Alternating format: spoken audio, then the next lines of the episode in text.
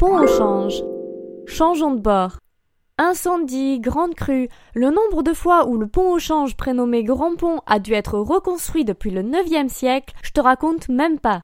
Bon, il croulait sous les maisonnettes toutes tassées où les joailliers, orfèvres et changeurs de monnaie tenaient leur business. Rien d'étonnant. Enfin, la version incassable sur laquelle tu passes aujourd'hui date de 1860 et n'a jamais bougé.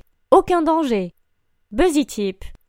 Ces larges trottoirs permettent une traversée pédestre entre le Paris Shopping et le Paris Moyen Âge.